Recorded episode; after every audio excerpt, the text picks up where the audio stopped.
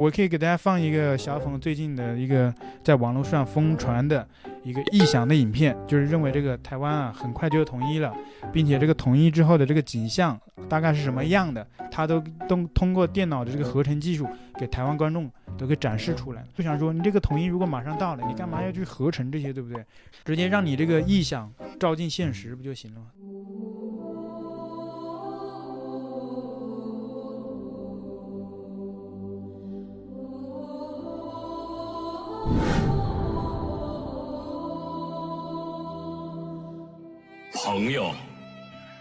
国是生育我们的母亲，你们觉得这位母亲可爱吗？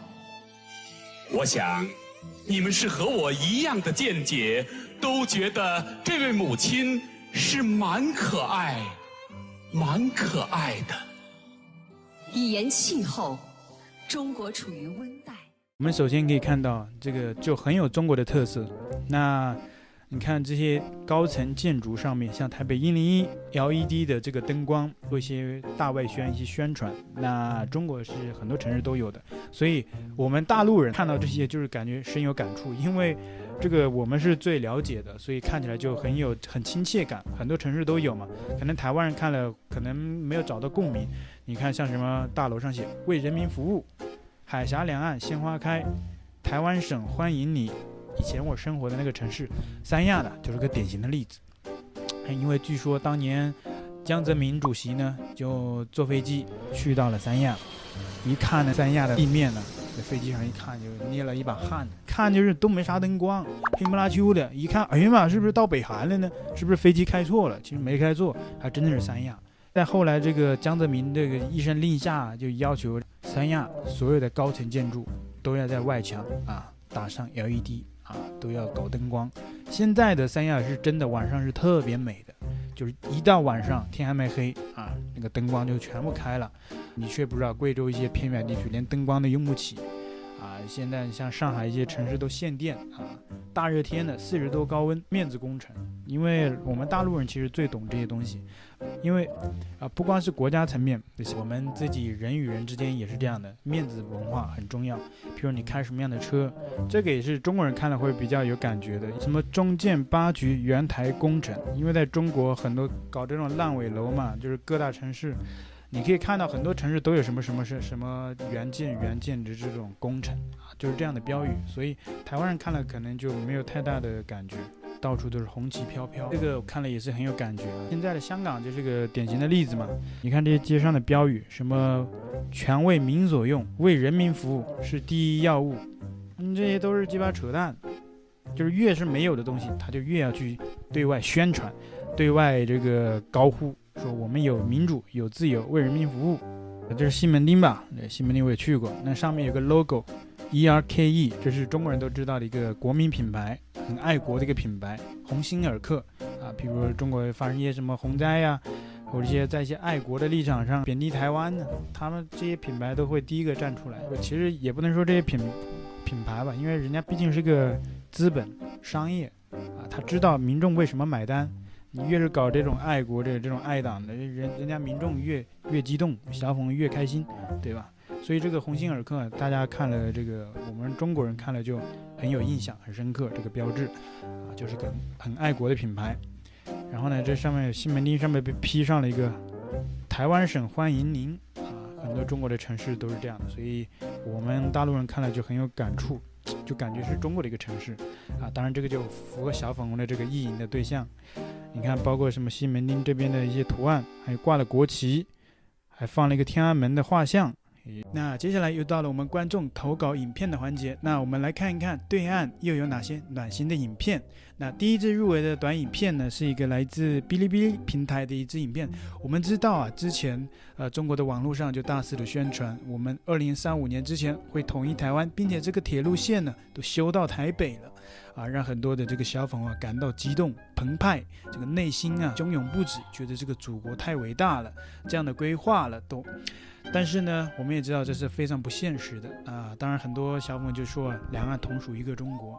那你既然是一个中国，那你现在就可以去台湾自由行了，对吧？你也知道现在去不了，所以啊，这个开始意淫，未来统一了，然后来一个北京到台北的铁路线，然后你再开始规划怎么去台北旅行，甚至啊有很多小朋友这个规划去台台湾打工啊，他知道这个台湾的薪水比咱大陆高，所以这个都开始规划去那个台湾怎么创业呀、啊，开工厂啊，打工啊。呃，这些小朋友都在网络上有各种各样的 idea，各种各样的创意的点子。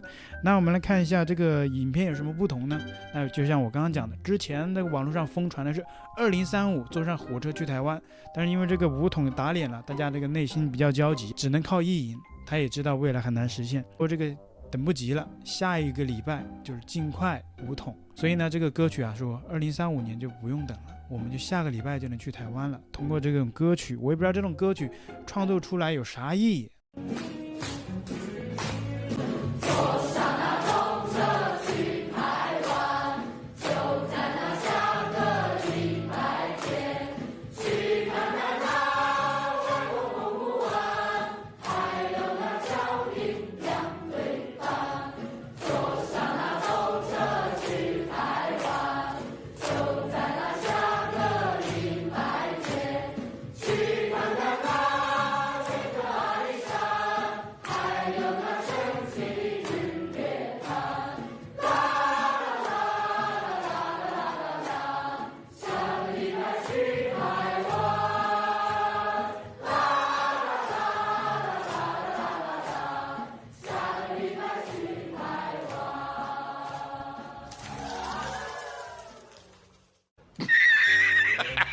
接下来又有一些新的影片，是最近呢，中国网络上，哎，不光是最近，以前也有，就是这个儿童啊，让他们锻炼那个朗诵的这个读音啊，但是很奇怪，所以有一些台湾网友说，哎，为什么大陆这个朗诵这么奇怪呢？让我来给大家看一看。